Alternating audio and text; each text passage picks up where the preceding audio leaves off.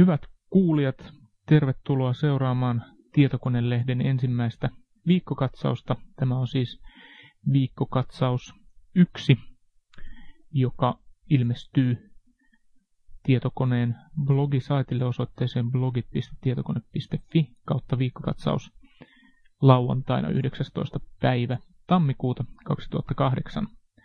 Minun nimeni on Kari Haakana, olen Tietokonelehden toimituspäällikkö ja kanssani keskustelemassa on Tietokonelehden toimittaja Tero Lehto. Tervetuloa Tero. Kiitos. Ihan aluksi hieman tästä ideasta. Tarkoituksena on siis joka lauantai tästä eteenpäin purkaa kuluneen viikon tietotekniikkatapahtumia ja uutisia Suomessa ja kotimu- kotimaassa ja ulkomailla. Ää, ajankohtaisesti vieraiden kerran. Vieraat ovat omasta toimituksesta meidän avustajamme ja mahdollisesti myös toimituksen ulkopuolelta. Ja tuota, käydään suoraan asiaan. Otetaan ensimmäiseksi aiheeksi politiikka, jotta saadaan lämpö päälle heti valmiiksi. Kuluneen viikon tärkein, ainoa, merkittävin suomalainen tietotekniikka-alan politiikka tai yhteiskunnallinen uutinen on, on varmasti se, että pääministeri Matti Vanhanen vieraili Yhdysvalloissa ja Yhdysvaltojen vierailujen yhteydessä kävi tapaamassa myös paria pientä aloittelevaa tietotekniikkayhtiötä tai näiden edustajia. Yhtiöt olivat Google ja Microsoft. Ja tuota, Google-vierailullaan pääministeri Vanhanen kertoi tai kannusti Googlen edustajia ottamaan selvää, että tuota, sitten tällaisen epäilyttävät viestit kommentin, joka, joka oli, jota referoitiin Helsingin Sanomissa näin. Tämä on siis pääministeri Vanhasen sanomaa. Kannustin heitä, suluissa googlelaisia, etsimään keinoja, joilla netin epäilyttävät viestit voidaan tunnistaa. Googlessa tätä teemaa on vanhaisen mukaan mietittykin, ja heillä on tiettyjä ajatuksia, joita, joilla siihen voidaan vaikuttaa. No niin varmasti on mietitty. Googlehan on, on miettinyt tätä asiaa erityisesti Kiinassa viime aikoina. Mutta tota, Tero, mitä, minkälainen käsitys sulle jäi pääministeri Vanhasen ajatuksesta nettisisällön tarkkailusta? Niin, mä ehkä ensin jäin miettimään sitä, että miten, miten voidaan tai jos voidaan tunnistaa jotain, mikä on epäilyttävää tai, tai jotenkin moraalitonta, niin sehän on aina arvo ja tämmöinen arvolähtöinen juttu. Että niin, että mikä on epäilyttävää. siitä, mikä on epäilyttävää. Ja toinen sitten se, että jos päätetään yhdessä, että jokin asia on epäilyttävää tai epäsuotavaa, niin mitä sille sitten halutaan tehdä.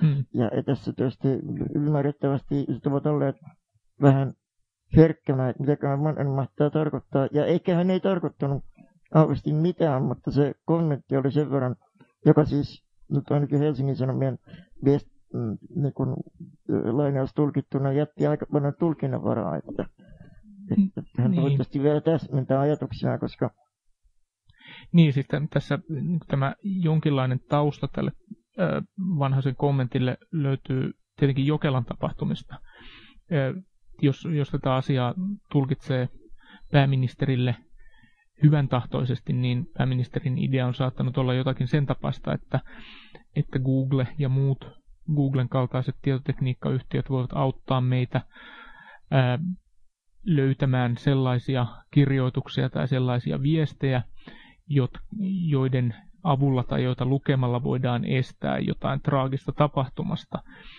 Ää, Siinä tulee toisaalta se, että, että jonkun toisen mielestä traagista on se, että harrastetaan uhkapelejä, onko nämäkin viestit epäsuotavia tai onko epäsuotavaa puhua alkoholista myönteisessä ilmapiirissä ja on, on, niin kuin, se on niin arvolähtöinen ja mielipidepohjainen juttu, että se on kyllä aika, aika mahdoton tie lähteä näitä seulomaan.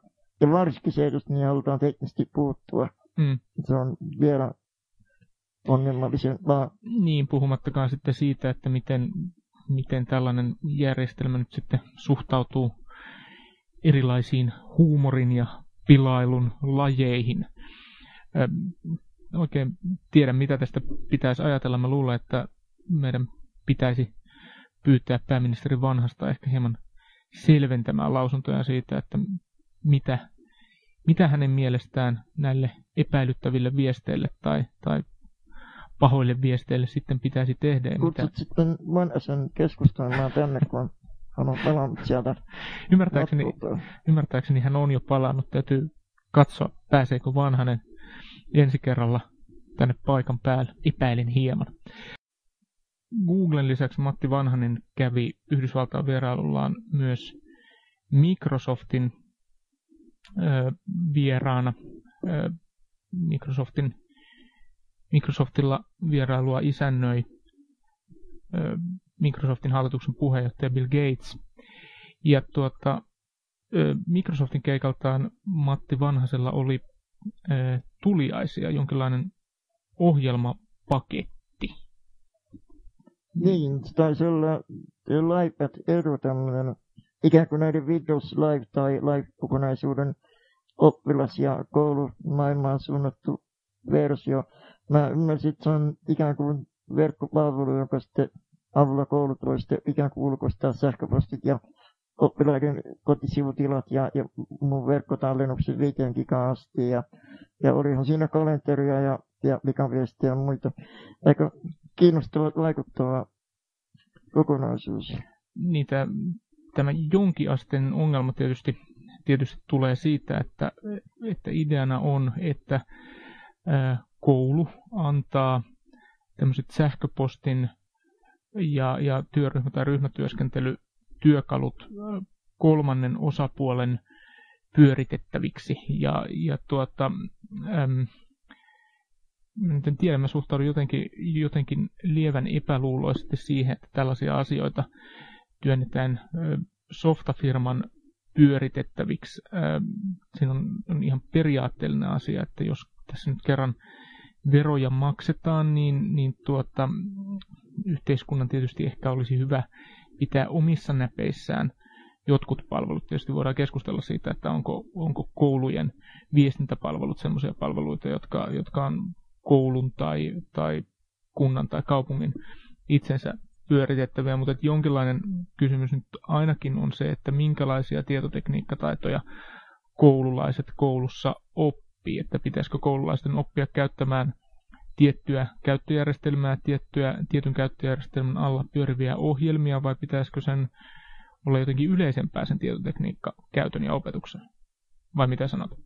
Niin, näin, näin varmaan kysyn. Tuossa on osittain kyse kaupallisesta palvelusta, että, että Microsoft ilmoitti, että alaikäisille ei suunnata mainoksia, mutta toisaalta kun mä kysyin tästä investoinnista heidän johtajalta, joka oli haasteltavissa silloin illalla, niin hän sanoi, että, että siellä on kuitenkin Microsoftin hakupalvelu, ja näin Microsoft ei tee pelkästään tappiota, että jonkinlaisia mm. kaupallisia elementtejä siinä on, ja, ja kaupallinen elementti on tietysti se, että Microsoft haluaa, että lapset ja nuoret tottuvat heidän ohjelmistoihin ja verkkopalveluihin, että se, se on, että jos se on oli arvioitu, että Microsoftin monostusta saa jopa kymmeniä miljoonia euroja, niin tietysti huomioida, että eihän, eihän mikään y- yritys tee sitä ilman, että se uskoo saavansa vastinetta tällaiselle. Niin täällä, täällä Microsoftin Windows Live at Edu-sivuilla asia ilmaistaan niin, että näillä sivuilla ei ole kolmannen osapuolen mainoksia nykyisille oppilaille. Tämä tarkoittaa siis sitä, että siellä on ö, toisen osapuolen, eli, eli voisi vois olettaa, että esimerkiksi Microsoftin mainoksia siellä hyvinkin voi olla. Ja toisekseen idea on siis se, että, että kun ö, koululainen saa tämän ö, Windows Live at Edu tilin, eli sen koulun viestintäratkaisun tilin, niin tämä tili säilyy hänellä myös sen jälkeen, kun hän on ö, lähtenyt oppilaitoksesta ehkä, pois. Ehkä tuossa, kun on joutu huolissaan, miten koulut voi tällaisen mennä, niin semmoinen ihan pieni yksityiskohta on syytä muistaa, että, että tässä on Microsoftin tarjous kouluille. Mm. ja on neuvottelemassa omien tietojensa mukaan tai ympäryksen mukaan kahden koulun kanssa, mutta et, et, et jokainen koulu ja kunta varmasti tekee sen ratkaisun itse, että tässä, vaikka nyt Matti Vanhanen lähtikin aika näkyvästi ainakin tämän tiedotteen ja muiden materiaalin perusteella, tukemaan, niin kuitenkin lopulta se päätös tapahtuu sitten niin täällä Niin, aivan. Et, et on sitten kiinnostavaa kuulla, miten esimerkiksi opetushallitus ja opetusministeriö suhtautuvat, lähteekö ne ikään kuin ajamaan tätä kouluihin vai tekeekö jokainen koulu sitten sen ratkaisun itse. Että. Niin, siis niin, kysymys ei ole siis siitä, että, että tässä olisi nyt päätetty siitä, että Microsoft varustaa tästä eteenpäin kaikki Suomen koulut omilla ratkaisuillaan, vaan kysymys on siitä, että sieltä puolelta on tämmöinen tarjous, tarjous tehty ja, ja sitä tarjousta sitten, sitten arvioidaan. Ja tuota, ähm, niin, ja tässä, tässä nyt kannattaa muistaa, että Microsofthan ei suinkaan ole, ole ainoa yritys, joka, tietotekniikkayritys, joka koulumaailmassa toimii. Varsinkin Yhdysvalloissa erityisesti Apple on ollut, ollut pitkään hyvin aktiivinen koulumaailmassa. Se on, se on tarjonnut oppilaille ja opettajille sangen edullisesti sekä koneita että ohjelmistoja. Ja, ja Applella on ollut siinä sama idea kuin Microsoftilla tässä, eli saada, saada tuota, tulevat ö, yrityspäättäjät ja, ja tulevat kuluttajat totutetuksi ja tutustetuksi omiin tuotteisiinsa. Siinä sama va- tietenkin on aika lailla kaikissa ammattilaisohjelmistoissa, tosin se lähinnä korkeakoulumaailmassa, että näitä suunnitteluja, mallinnus ja laskentomia pääsee käyttämään oppilaitoskoneilla ja jotkut sallii jopa kotikoneilla asentamisen. Eli toive tietysti on se, että kun koulusta lähdetään, niin ne työkalut olisi selkäytymässä, koska sillä on aika suuri vaikutus sitten työelämässä, mitä mitä työkaluja referoidaan sitten. Mm. Että. No, mutta tämän näkee sitten, että miten, miten tuota, ää, koulut ja, ja kuntien ja kaupunkien päättäjät suhtautuu siihen, että, että sinne otettaisiin Microsoftin työkaluja. Viikon toinen iso uutisaihe tietotekniikkapuolella tietysti on, on ollut Apple ja Applen julkistukset, Applen vuotuinen Macworld tapahtuma, oli, oli viime viikolla ja siellä julkistettiin uusi Mäkki kannettava. sä teit Tero tästä aiheesta uutista tietokoneen uutisiin. Millainen kuva sulle jäi tuosta Apple-uudesta kannettavasta? Ainakin se on ohut. Se on paksuimmillaankin noin kaksi senttiä paksu. Se on myös kevyt, muistaakseni 1,3 jotain kilogrammaa valmistaja mutta Sehän oli etukäteen huuttu ja spekuloitu ja, ja oliko verrati kuviakin vuotanut. Että tavallaan siinä mielessä ei, ei mikään yllätys ja varmaan osittain selittää sitä, että jotkut sanoivat, että Macworld oli tänä vuonna ehkä vähän pettymys, mutta mun mielestä kone vaikutti hienolta. Se on hienon näköinen. Se ominaisuudet on kuitenkin yllättävänkin hyvät siinä, että se on noin, noin pienen tilan saatu. Mutta tiedätkö se hinta, että hmm. en usko, että jos itse ostaisin kannettavaa omalla rahalla, niin ei välttämättä raskis maksaa. Mikä hinta oli Yhdysvalloissa, mitä tuhat? Kuinka oli 1800 dollaria ja muistaakseni Suomen hinta-arvio oli noin 1700 euroa. No, Sille halvimmalle versiolle, Aivan. jossa on vähemmän, tai siinä oli tota, niin, perinteinen kiintelevä ja siinä kallimmassa oli niin siinä oli flash. Siis hienon näköinen kone, ja, mutta oli netissä myös spekulointia siitä, että kuinka kestävä se mahtaa olla. No kyllä mäkin niin kuin jonkin verran omat käyttötapani tuntien, niin, niin suhtaudun skeptisesti siihen, että kauanko tämä kone mun käyttää, niin kestää se, se tuota, keveys, vaikka siinä onkin ilmeisesti kokonaan alumiinikuoret, niin tuota, kyllä mä vähän, vähän pelkäisen ehkä käsitellä sitä, kun on tottunut raskaampiin koneisiin, mutta mistäpä sitä tietää. Ehkä sitä osaa arvioida sitten, kun laite tulee jossakin vaiheessa tänne toimitukseen testattavaksi, että onko se, onko se oikeasti, pitääkö sitä käsitellä silkkihansikkaan vai uskaltaako sitä hakata niin kuin normaalisti. Niin kyllähän Apple kuitenkin, tai siis käytännössä sanoi, että se on mukana kuljetettavaksi tarkoitettu kestävä matka kannettava. Okay. Ja, että eihän tuon tyyppistä konetta voisi. Mutta saa sitten nähdä. Niin, miten... nämä, nämä, on, nämä on tyypillisesti asioita, että, että speksejä katsomalla on, on helppo tehdä ehkä hieman vääriäkin tulkintoja siitä, että millainen, millainen laite on olemassa. Se, se, sen näkee tosiaan sitten vasta, kun se on, se on kädessä ja sitä käyttää. Mutta tota, Macworldista esitettiin vähän sellaisia näkemyksiä, että, että tämmöinen Macworldille ja Steve Jobsille tyypillinen WoW-efekti, eli, eli se, että, että nyt tulee jotakin todella hienoa, että se jäi, se jäi jotenkin puuttumaan. Onko tilanne jo semmoinen, että, että, tuota, että ne odotukset on niin pumpattuja ennen Macworldia, että, että vaikka sieltä tulisi mitä, niin, niin tota, joku on kuitenkin sitä mieltä, että ää, vanha juttu, ää, en jaksa. Ehkä, ehkä tuossa kävi niin, että, että poikkeuksellisen paljon oli vuotanut etukäteen nämä että MacBook Air oli käytännössä vuotanut, tuossa en muista oliko ihan toi nimi, mutta mm. kuitenkin se, että tulee tuollainen ultra ja kevyt. Ja, ja mu- muutenkin tavallaan tuntuu, että kun sitä katson Keynotea webistä, niin että, että ei oikein tullut sellaista isoa uutista, että kaikki oli vähän niin kuin spekuloitu etukäteen. Ja mm. En tiedä, olisiko sitten jopa 3G iPhonea odotettu ja muita, muita tota näitä. Että mm. TVstään tuli tulee uusi versio päitetty, mutta siinäkin oikeastaan Jobs joutui myöntää, että, että no se edellinen tai alkuperäinen ei ole ehkä mennyt niin hyvin kuin toivottiin. Hmm. Niin, se, se on vähän, tuota, no Apple-uskolliset tietysti hurraa, hurraa joka tapauksessa, tuli sieltä mitä tahansa, mutta tietysti mielessä tämmöiset softajulkistukset tai, tai softautuudet, niin kuin, niin kuin tietysti mielessä Apple TVn päivityskin oli, niin se ne ei tunnu saavan ihmisiä sillä tavalla haltioitumaan kuin, kuin ne uudet laitteet. siinä vaiheessa, kun Jobs esitteli ensin, sivuissa huudettiin, kun Jobs esitteli, että aivan Touchin tuodaan uusia sottia, mutta sitten kun ilmoitettiin hinta, 20 dollaria viidestä uudesta sottasta, että, että siinä vaiheessa ei sitten enää hurrattukaan, että niin. Että kyllähän se aika niin kuin, tota, niin kaupallista on, ja var, varmaan sen takia osittain, että kun Apple on jossain määrin kritisoitu siitä, että ne ei ole avannut enempää tätä iPhonein ja iTouchin alustaan. Hmm. Ja nyt sitten yrittävät myydä sinne tai, tai tosi vaan kyllä touchia, mutta yrittävät myydä sitten lisää. Aivan, ja, ja ennakkospekulaatiossahan oli, oli esimerkiksi tämmöinen tämmöinen tuota, innustus tai toive, että Jobs kertoisi ää, tästä tota, iPhonein rajapinnan tai iPhonein ajaa, avaamisesta nykyistä laajemmin, mutta semmoista ilmoitusta ei, ei kyllä tullut.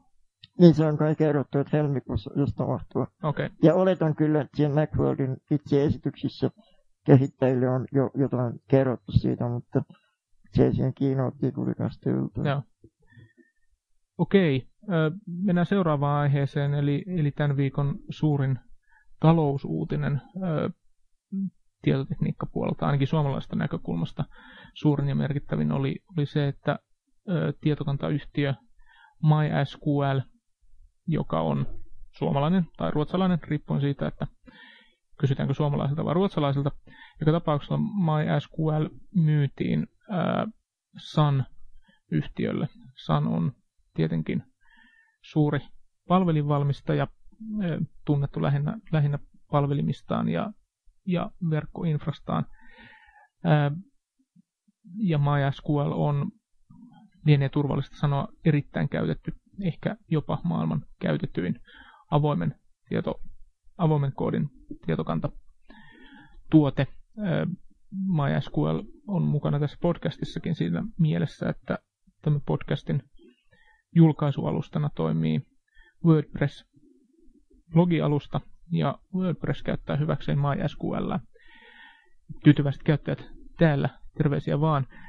Tuota, mutta mitä tämä MySQL-kauppa merkitsee nyt tämmöisille käyttäjille, niin kuin, niin kuin vaikka meihin, jotka, jotka onnellisesti käytetään jotakin blogialustaa tietämättä, mikä, mikä tuota kanta siellä taustalla on. Onko tällä mitään merkitystä tavalliselle käyttäjälle tai no, yrityksille, jotka MySQL käyttävät? Varmaan se tulee mieleen, että nythän siis MySQL saa huimasti lisää resursseja sekä kehittämiseen että sen myymiseen. Mielestäni jännä siinä mielessä, että samaa tietokantaa on näissä ilmaispalveluissa, niin kuin tämä meidän blogialusta, mutta sitten yhtä lailla Facebookin ja Googlen ja Nokian ja muiden isojen kansainvälisten yritysten raskaissa web-palveluissa. Mm. Että se on aika jännä, että ne on onnistunut myymään sekä näitä yritystietokantalisenssejä, että samaan aikaan anteeksi, säilyttämään sen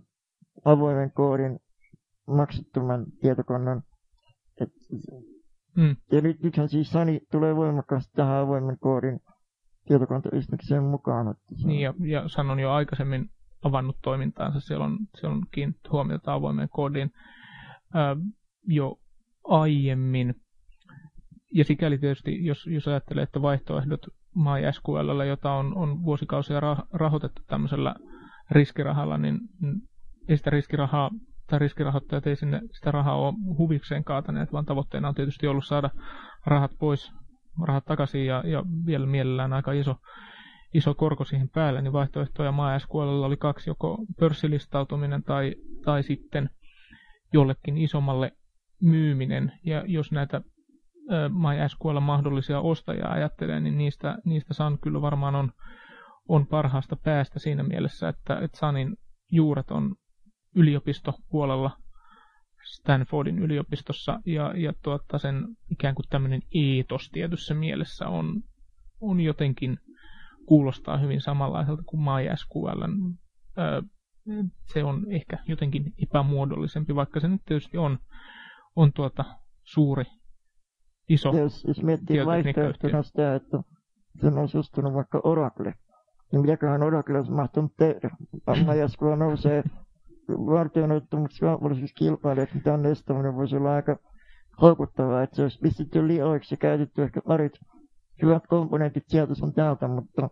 Niin voi tietysti miettiä, että olisiko ö, MySQLn omistajat, joista ja MySQL omistaa ö, perustajajäsenet ja, ja nykyiset työntekijät, olisiko nämä tahot suostuneet siihen, että yhtiötä olisi myyty esimerkiksi jollekin Oraclen tapaiselle korporaatiolle. Vähän, vähän epäilin, että eivät olisi suostuneet. Mutta joka tapauksessa MySQL liittyy osaksi Sunia. Onnea vaan. Kiinnostavaa huomata myös sekin, että kun suunnasta osaamista puhutaan, niin meillähän on siis ollut myös täällä Solid, jonka taisi ostaa IBM, ja sitten on ollut tämä InnoDB, vai mikä se nimi olikaan, joka, joka on... teki näitä kom- MySQLkin hyödyttäviä komponentteja. Niin sitä... Ja sen nappasi Oracle. Että Suomessa niin kuin tämmöistä yliopistopuolen tietokantaosaamista on ollut. Että sieltä varmaan tulee kiinnostavia juttuja tulevaisuudessakin. Toivotaan niin. Ja viimeisenä aiheena tämän viikon merkittävin tietoturvauutinen, näin voi varmaan turvallisesti hehe, sanoa, on, on UPnP, äh, UPnPn turvaaukko, tai oikeastaan turvaaukko, joka syntyy yhdistelmällä UPnP ja Flash. Äh, UPnP on siis tämä standardi jonka, tai käytäntö, jonka avulla erilaiset kodin viihdelaitteet voidaan ainakin suhteellisen helposti panna kommunikoimaan keskenään. Ää, sä teit Tero tästä aiheesta uutista, minkälainen kuva sulle jäi, kuinka merkittävästä turvallisuusuhasta tässä nyt on kysymys? Niin, mä juttelin siis tieto, tietoturva-asiantuntijan kanssa viestintäviraston sertiyksikön kautta Kuopion kanssa, ja hän oli sitä mieltä, että, että tavallaan tai se ei oikeastaan ollut vielä selvinnyt se tilanne sikäli, että viestintävirastokin voisi selvittää asiaa. Mutta sikäli on kyse isosta asiasta, että jos tämä uhka toteutuu, että päästään näitä Nepaverin tietoja näissä reitittimissä muuttamaan, niin silloin kun tahansa tavallaan ne kirjoittaa sen selän meitä www.pankki.fi, niin se käyttäjä voidaankin ohjata ihan minne tahansa. Ja, ja tässä tilanteessa harva ihminen osaa olla varoillaan. Että kun on opetettu, että pitää kirjoittaa se osoite mm. itse, mm. tai ainakaan klikkailla roskapostista. Nyt on mahdollisuus siis puuttua tähän. Ja se UVLT on siis sekä näissä reitin laitteissa että tietokoneissa. Mm. Ja, ja nyt se on tullut näissä reitin laitteissa sen takia esille, että kun näitä kodin laitteita, mediabokseja, tallentimia on tullut lisää, niin niissä on alettu hyödyntää tätä UPNPtä Mm. Ja aika monissa se on vielä oletuksena päällä. Aivan.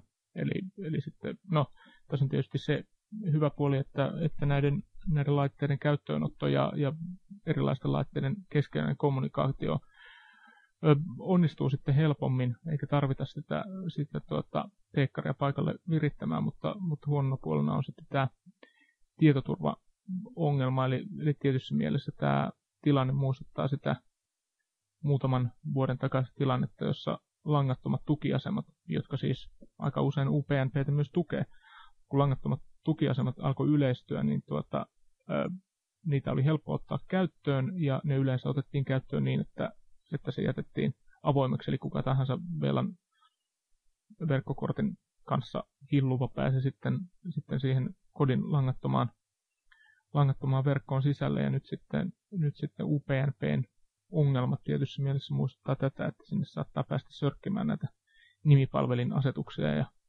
sitä kautta sitten ö, aiheuttamaan harmia käyttäjälle ja kaappaamaan tunnuksia sun muuta, mutta ainakin mä oon ymmärtänyt, että yhtään tämmöistä tapausta ei ole vielä todennettu. Siinä olivat kaikki aiheemme tältä viikolta. Öö, ensi viikolla, ensi viikon lauantaina palaamme ääneen ja silloin palaa myös Tero, joka lähtee tästä suurin piirtein saman tien Floridaan. Öö, eli ensi lauantaihin. Kiitoksia kuulijoille ja kuulemiin. Heippa! Kiitos.